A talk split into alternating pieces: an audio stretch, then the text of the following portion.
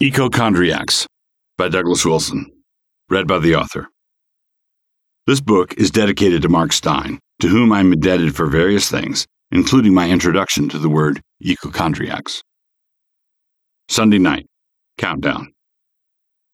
Dr. Helen Green let herself into her brown Annapolis townhouse apartment, kicked off her shoes by the front door, set the small bag of groceries down on the kitchen counter, and then went back to lock and bolt the front door. She lived in a nice neighborhood, but it was only three blocks away from one that wasn't so nice, and she'd always been a careful sort. She circled back into her living room, enjoying how the carpet felt on her sore feet.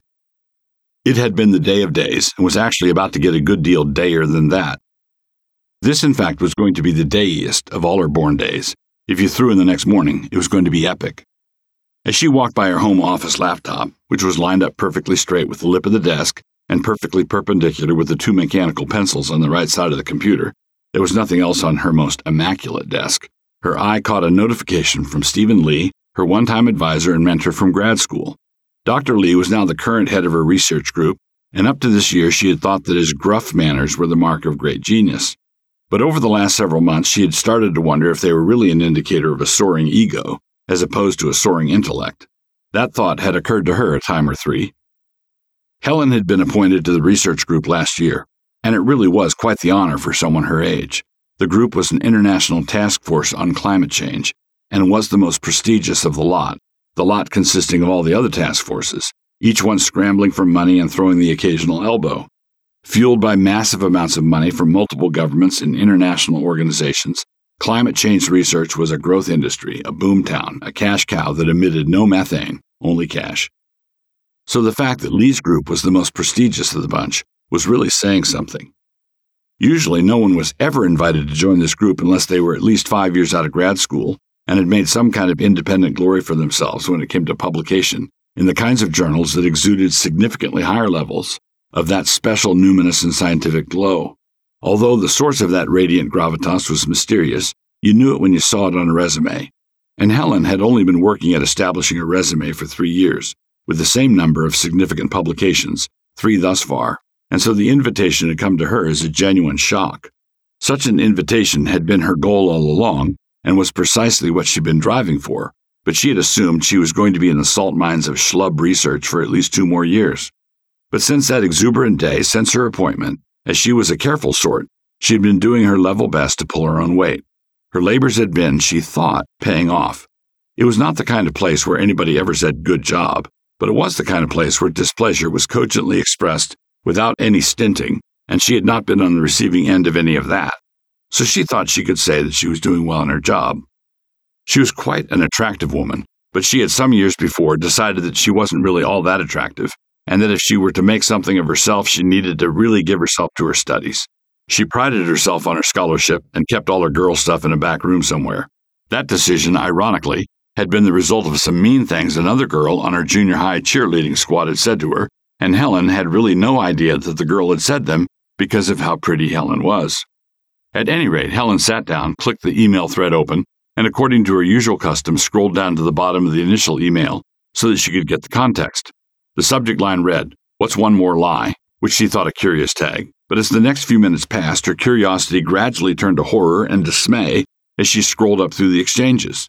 They were between Stephen Lee, her boss, and Martin Chao and Leonid Ravinsky, the triumvirate of climate change, world respected authorities on the subject, and here they were all chortling at what a scam it all was.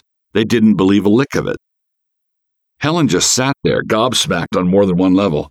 The first had to do with her own worldview. They didn't believe any of it. She had believed all of it, heart and soul. No missionary had ever gone to deepest Africa with more devotion in her heart for the lost then Helen had gone off to grad school.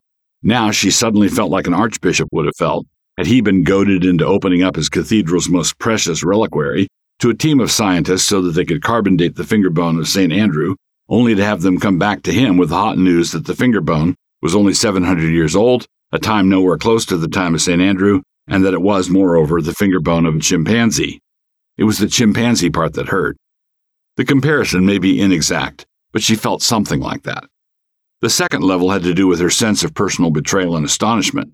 These were men she had respected on a personal level, and here they were joking about all the money they were raking in, making fun of all the rubes who gave it to them, and what a laugher the whole thing was. There was even a joke about how easy the women at the big climate change conferences were. Thank heaven that wasn't mixed up in her story with any of them.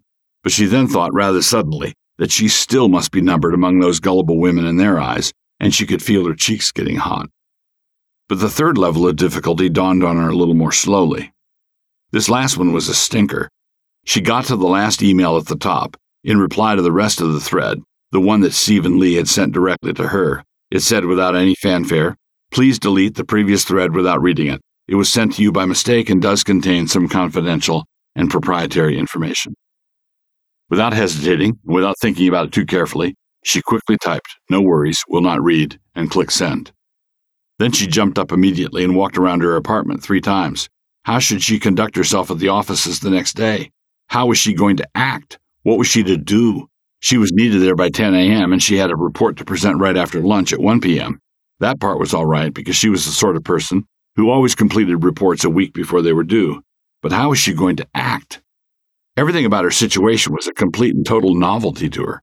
She had lost her surface level evangelical faith in high school, and even the memory of it was greatly dimmed by her undergraduate days. By the time she had hit grad school, her atheism was in full flower, and so naturally she fit right in. But since the first appearance of that atheism, because she was the kind of woman who never did what's not done, she had never faced any kind of ethical dilemma.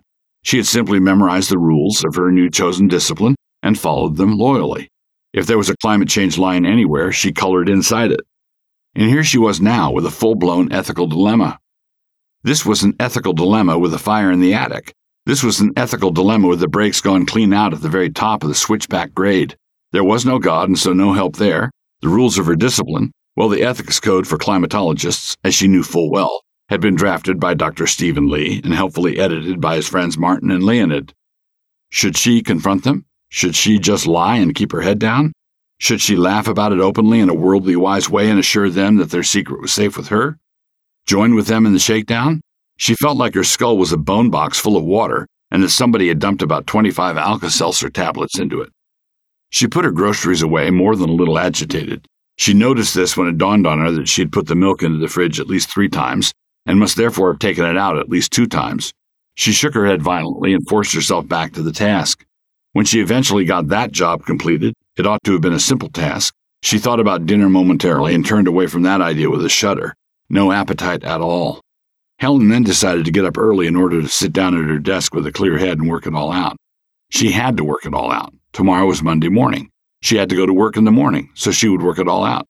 She set her alarm for 6 a.m., took a hot shower, and went to bed. Despite an hour or two of tossing and tossing and tossing, Helen did not toss and turn but always went clockwise. She eventually fell into a fitful and uneasy sleep.